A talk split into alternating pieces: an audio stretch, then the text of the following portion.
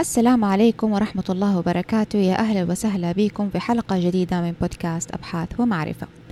بناء على طلباتكم فبإذن الله الحلقة هذه راح أتكلم على كيفية اختيار المجلة المناسبة للنشر. فإذا كنتم مهتمين بالموضوع ده فتابعوا معاي الحلقة.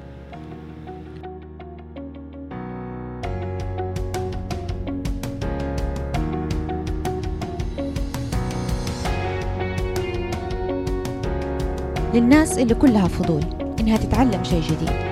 الناس اللي حابة إنها تبحر وسط الصعاب عشان توصل للحقيقة إلا في آخر الطريق. ولإني زيكم أحب العلم واستمتع بجلستي في كرسي الدراسة راح أهديكم البودكاست ده اللي يتضمن خلاصة تعريفية بالأبحاث العلمية. بودكاست علمي والأهم إنه باللغة العربية. يا أهلا وسهلا بكم في بودكاست أبحاث ومعرفة مع مشاعل ديوان.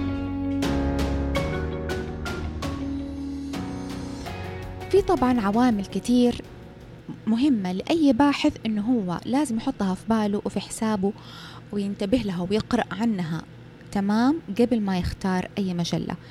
لا نحسب طبعا يعني أنا كنت أحسب بصراحة أول ما تخرج من الدكتوراه إنه بمجرد ما أنا أتخرج خلاص حقدر أمسك آه، بحثي زي ما هو وأطرحه وأرسله لمجلات النشر. طبعا هذا كانت أنا أعتبرها نوع من السذاجة لأنه ما كنت عارفة لازم نقرأ بشكل مكثف يعني القراءة الخاصة بكيفية كتابة الأطروحة مختلفة تماما عن طريقة الكتابة للمجلة العلمية. لأنه في حلقة سابقة أتكلمت لكم عنها الأطروحة بنتكلم بشكل مكثف وعميق وبنطرح وبنعالج عفوا المعضلة أو الفينومينا المشكلة اللي إحنا بنتكلم عنها من كذا ناحية.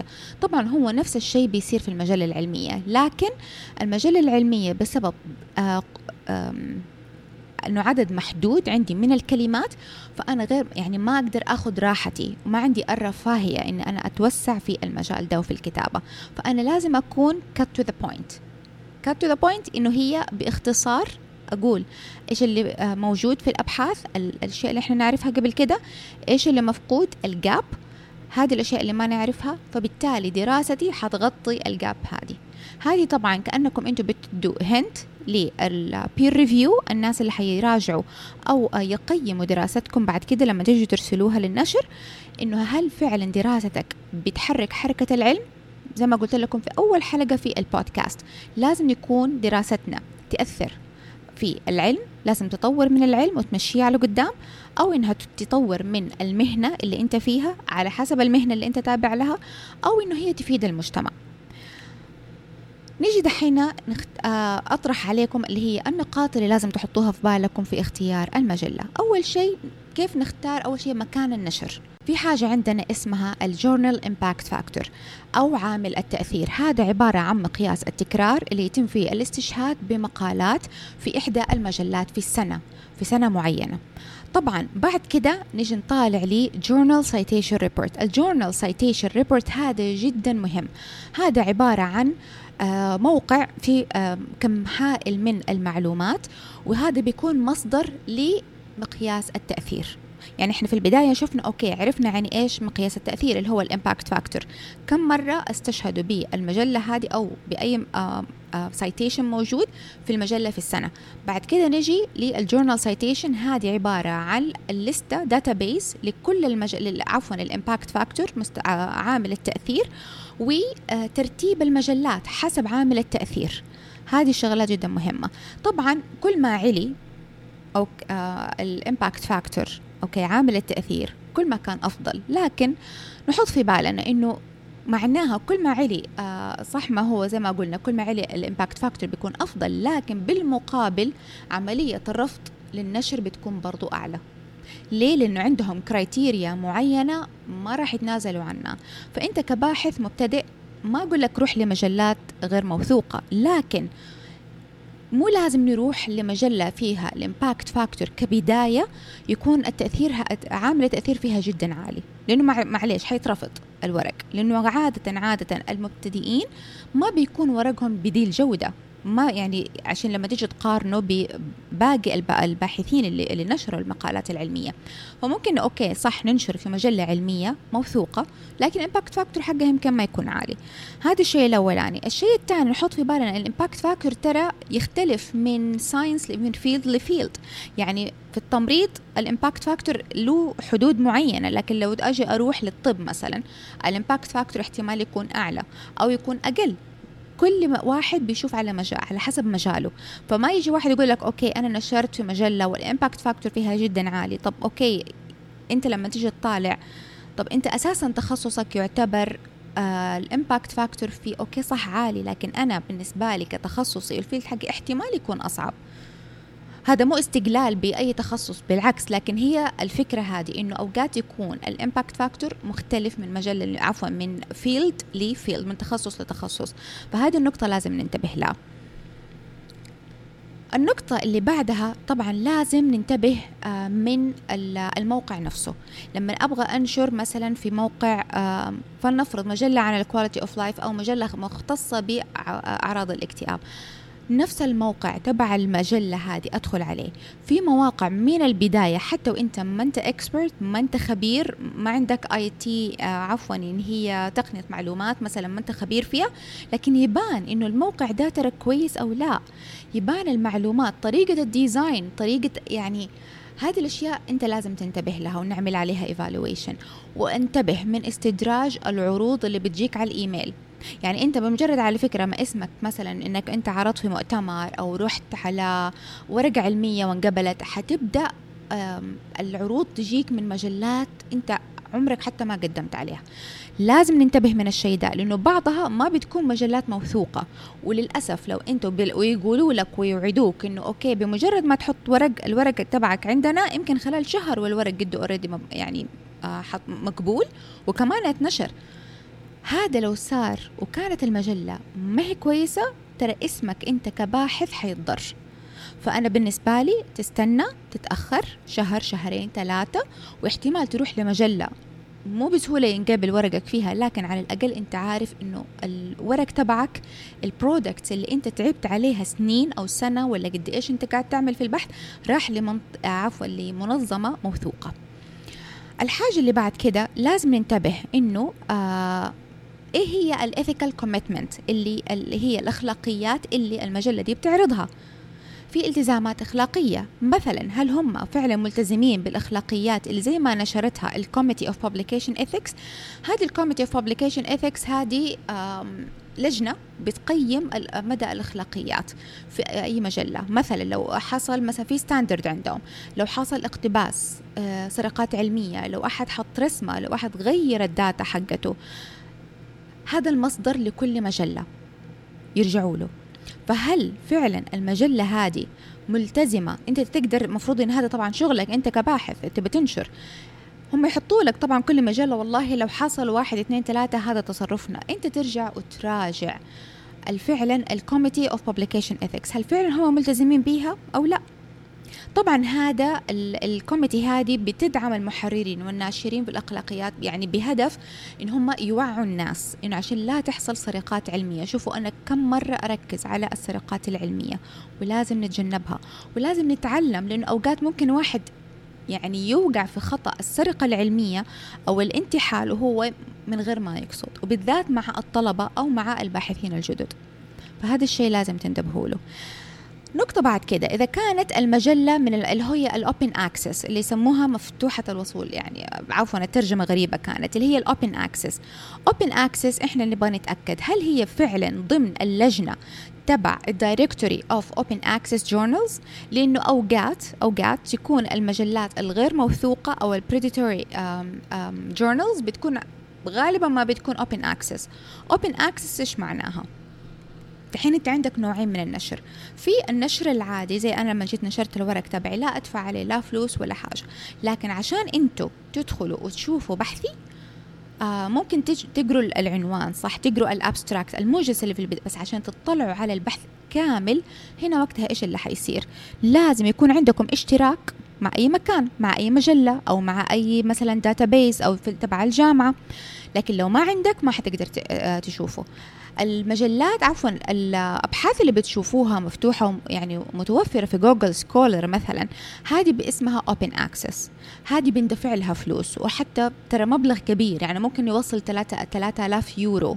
آه فعادة اللي بينشروها بالمنظر هذا بيكون جاهم دعم مادي من الدولة. ال directory of open journal access هذا عبارة عن دليل على الإنترنت يعطيك زي ال database وحاطط فيه اسم أغلب. المجلات العلمية ال open access المعتمدة. فإذا ما كانت من ضمن. اللستة هذه فيفضل أنكم تنتبهوا. طبعا هذه non profit organization بمعنى أنه هي حاجة غير ربحية. وأغلب المادة اللي بتجيها يعني الدعم هي لا زالت مستمرة بيجيها يا من جهات يعني يقول لك الجهة هذه برعاية آه، مؤسسة واحد اثنين ثلاثة أو بتكون من أعضاء. الأعضاء بيعملوا دونيشنز اللي هي زي التبرعات. الشيء اللي بعد كده نجي نتكلم عنه هذا برضو جدا مهم. مبدأ الشفافية سمعة المجلة. مبدأ الشفافية في إيه؟ أول شيء ال peer review مراجعة الأقران. يرى لازم في كل مجلة ترى يقولوا لك بالصريح كده يكتبوا لك آه، خانة. كيف بتخضع محتويات المجلة؟ ل peer review يا ترى هل حيروح لشخص لشخصين لثلاثة لأربعة؟ آه المدة اللي ياخذها كل واحد. وقد إيش المفروض ال turnover المفروض إنه هو متى يردوا لك خبر. يعني بعض المجلات يقول لك إحنا حنراجع المجلة خلال ثلاثة أسابيع. ثلاثة أسابيع ما حد ادانا خبر يروحوا لي مثلا محرر تاني أو عفوا peer آه، review أشخاص تانيين يراجعوا لك الورق. هذه المعلومات لازم تكون بشكل واضح وصريح مكتوبة في الموقع. بعدين ال board members ال board member لازم يحتوي طبعا اللي هي أعضاء هيئة التحرير. لازم يكون أسمائهم موجودة وتكون آه يكونوا معترف بهم في نفس المجال. يعني أنا مثلا مجالي في الأورام و quality of life فجأة ألقى واحد تخصصه مثلا linguistic مثلا يعني انه هو في اللغويات. طبعا أجي أنا طب هذا إيش دخلوا في المجلة؟ هذا لازم أشياء تنتبهوا لها آه فريق التحرير اللي هم ال editors لازم تكون معلوماتهم موجودة وطرق طرق عفوا الاتصال والتواصل سواء إيميل سواء تلفون وطرق التواصل معهم والانتماءات لهم. إيش اللي نشروه؟ لازم كل معلوماتهم تكون موجودة. أنت بتنشر ورق مهم. فلازم تطمن ورقك رايح لفين. حاجة برضها مهمة رسوم المؤلف. زي ما قلت لكم لما تكون open access عادة أنتم بتدفعوا عليها والمبلغ بيكون كبير. لكن إذا كان آه، مجرد نشر عادي وما فيه ما هياش open access فما تضطروا إنكم تدفعوا. لكن لو في دفع مثلا لو اكتشفوا إنه الورق فيه بلاجرزم في سرقات علمية حيضطر يروح للجنة حيضطر آه، يحصل عملية تقييم عملية أي حاجة كل الأشياء دي لازم تكون مكتوبة. إنه هذا كنوع من العقاب للباحث والله إحنا اكتشفنا إنه عندك شاكين في حاجة في الورق تبعك فلازم نرسله اللجنة. اللجنة دي عشان تقيم ورقك تاخذ فلوس فهذا يكون عليك. هذه الأشياء لازم تنتبهوا لها ولازم تكون مكتوبة أصلا عشان تعرف أنت كباحث إيش اللي حتدفعه. وإيش المتوقع منك؟ لو لا سمح الله طبعا ورقك ما كان كويس. حقوق الطبع والنشر لازم كلها تكون مكتوبة ومو يعني بالتفصيل وعادة في المجلات بصراحة بتكون مكتوبة يا في صفحة منفصلة أو as a PDF ملف. لازم جميع العقوبات ال penalties على ال plagiarism على السرقات العلمية تكون مكتوبة سواء سرقة الفكرة سرقة الصورة سرقة المعلومة سرقة آه، عفوا تغيير ال data.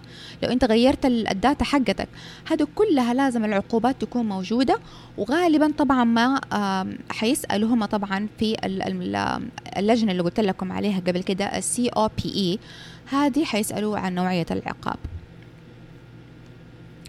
الملكية والإدارة. طبعا لازم نشوف الملكية والإدارة حقت المجلة. فما يصير إن أنا أحط مثلا في بعضهم المجلات اللي غير موثوقة عشان بس يعطوا لنفسهم بصراحة مصداقية يقوموا يجيبوا اسم واحد مشهور في مجاله.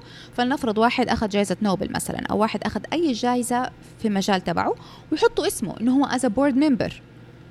طبعا أنت تيجي تطالع أوه يعني والله الاسم ده موجود. حطوا في بالكم ترى المجلات الغير موثوقة ترى أغلب الأسماء اللي يحطوها بتكون بالمنظر ده. وبعدين بينحط أساميهم يعني بصراحة هدول الأشخاص من غير ما هم يعرفوا. يعني ما تك... لا تحسب ان هم هدول مشتركين. لا ترى بتنسرق معلوماتهم وبتنحط في الموقع. فهذه الأشياء برضها تنتبهوا لها. موقع الويب. زي ما قلت لكم أنا ما عندي خبرة بصراحة as IT في الإلكترونيات مثلا في الكمبيوتر لكن يبان الموقع المضبوط اللي متعوب عليه من شركة منظمة ويبان الموقع اللي تحس إنه في حاجة ما هي كويسة. تحس إنه في حاجة في ال... يكون يا إنها grammar غلط يا spelling غلط يا ال font الخط ما بيكون متساوي الخط بيكون فيه إغلاط. في أشياء basic المفروض إنها ما تكون موجودة. أنت بمجرد ما تشوفوا أشياء بالمنظر ده في الموقع على طول بصراحة قفلوه. أنا ما أنصح.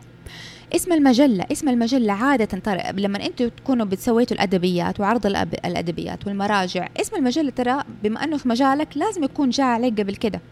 يعني أنا خلاص في مجلات أنا عارفاها. qualitative مثلا research quantitative مثلا أو إنها oncology PsycINFO أو أي حاجة. عفوا هذه هذه database بقصد Oncology Nursing Forum هذه من المجلات اللي أنا شفتها.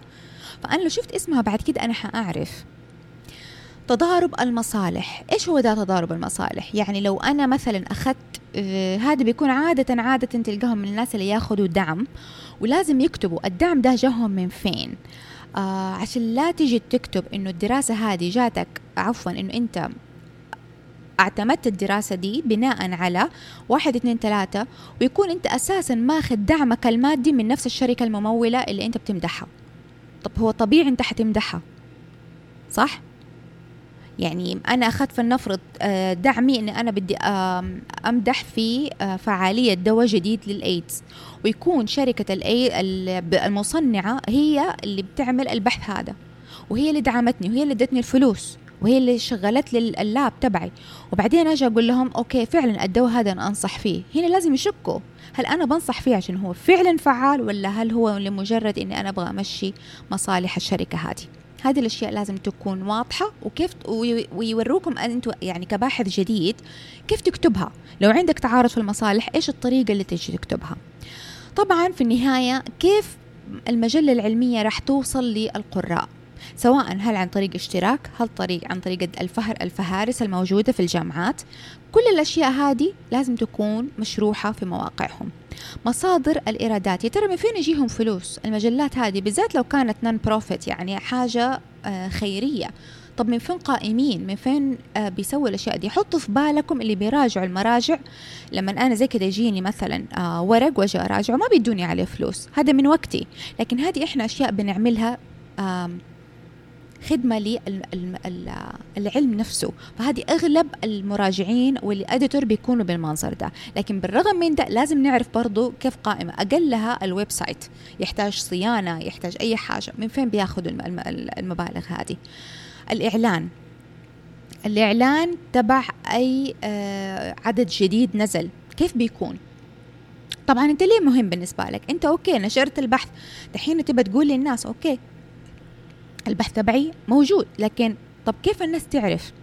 كيف تعمل دعاية لنفسك؟ هل هم بينشروا في تويتر؟ هل هم بينشروا بس في الموقع؟ هل هم بينشروا بس إنه في المجلات الدورية حقتهم ولا إيه؟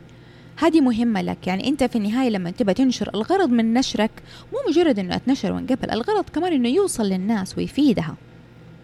ولا إيش فايدة النشر؟ جدول النشر كمان مهم. أنا لما اتقبلت الورقة حقتي سألتهم قالوا لي لا ما إحنا ننزل النشر كل ثلاثة شهور. معناها أنا وبالرغم إنه ورقه ينقبل دحين ما حيطلع في النشر في المجلة إلا بعد ثلاثة شهور. صح يعني بصراحة أنا زعلانة بس خلاص يعني هو هذا النظام تبع المجلة وخلاص. الأرشفة الأرشفة جدا مهمة. طبعا هذه الأرشفة على سبيل المثال في واحد حط الورق تبعه وما انقبل. طب أنا كيف أقب يعني أضمن إنه ورقي ما يضيع؟ ما ينسرق. في طريقة للأرشفة في طريقة للتخلص من المجا عفوا البحوث المرفوضة.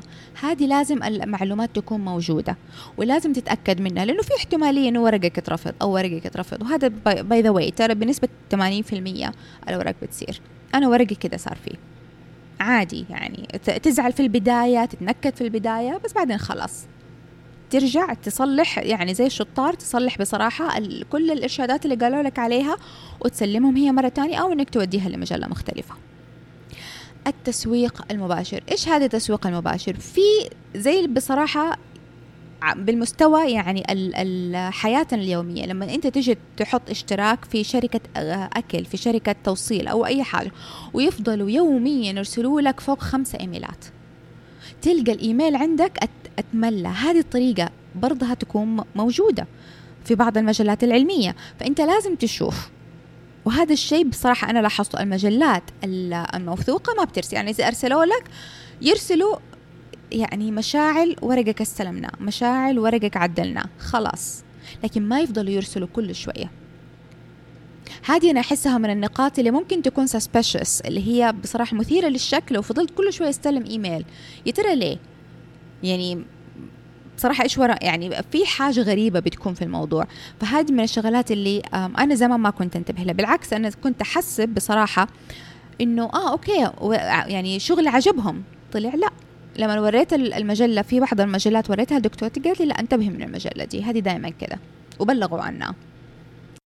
في ملخص الحلقة حاجة أقول لكم طبعا باختصار الأشياء اللي إحنا قلناها. أول شيء لازم تتأكد إن الورقة الخاصة فيك بتناس... بت... عفوا بتناسب مجال آه، نطاق المجلة اللي هو scope of publication. scope of publication يكتبوا لك إنه إحنا مثلا بس ننشر المجلات المعالجة عفوا الأبحاث المعالجة زي ال randomized وال meta-analysis مثلا. تقوم أنت تديهم literature review مراجعة أدبيات أكيد حيرفضوها. فأنت هذا شغلك لازم تنتبه هم إيش بيسووا إيش اللي يقبلوه وإيش اللي ما يقبلوه لازم تعمل تقييم الأوراق المعتمدة من المجلة.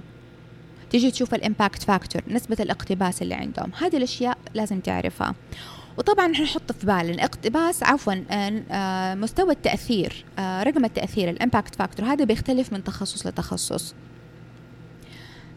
لازم تتحقق من جودة الموقع على الإنترنت. okay؟ إنه ما يكون في أخطاء إملائية ما يكون في grammar ما يكون الألوان غريبة ال font الخط ما بيكون شوية صغير شوية كبير شوي. تحسوا something fishy كده في حاجة غريبة في الموقع ما هي مزبوطه ترسل بحثك طبعا جدا جدا مهم لمجلة واحدة فقط. ما ترسلوا لعشرة مجلات واللي ونشوف مين يوافق. لا هذا التصرف جدا خطأ. وبالعكس إذا أنت سويت الشيء ده ومجلات اكتشفت ترى ممكن يحطوا عليك X بعد كده وما تنشر. نحطه في مجلة. قبلت كان بها ما تقبلت يقوموا okay يدوك مثلا بعيد يعني إن شاء الله ما تصير. لكن لو صارت يدوك rejection ويدوك فرصة والله عندك شهرين مثلا أو ثلاثة شهور على بال ما تعملها submit لمجلة تانية. هذه قائمة بالمجلات اللي إحنا ننصحك فيها. يسووا لك الشيء ده. أتمنى تكون حلقة اليوم أعطتكم معلومات جدا بسيطة. طبعا هذا ما بيكون ملم بكل حاجة. أنا حاولت قد ما أقدر أديكم المختصر المفيد لكن دوركم أنكم تروحوا للمواقع وتقارنوا.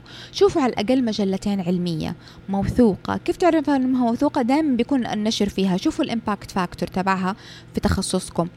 عالي أدخلوا على الموقع نفسه ولاحظوا الفروقات. حتشوفوا في أشياء متشابهة. وحيجي حيجيبوا لك مثلا آه الأعداد نسبة الاقتباس هذه الأشياء كلها حيكتبوها. أنا عارفة إنها ترى عملية شوية تتوه لكنها شوية شوية إحنا حنتعلمها. صدقوني ترى يعني أنا ما حلومكم لو ما عرفتوا من البداية لأنه إلى الآن أنا بتعلم الشيء ده. أتمنى إنه تكون فدتكم في الحلقة هذه واستنوني في حلقة جديدة من بودكاست أبحاث ومعرفة. لو عندكم أي تعليقات أو مواضيع تبغون نتكلم عنها في الحلقات الجاية فأرسلوا لي على حسابي في تويتر أبحاث ومعرفة أو على الإيميل research and knowledge 1 رقم واحد at gmail.com كان معاكم مشاعل ديوان.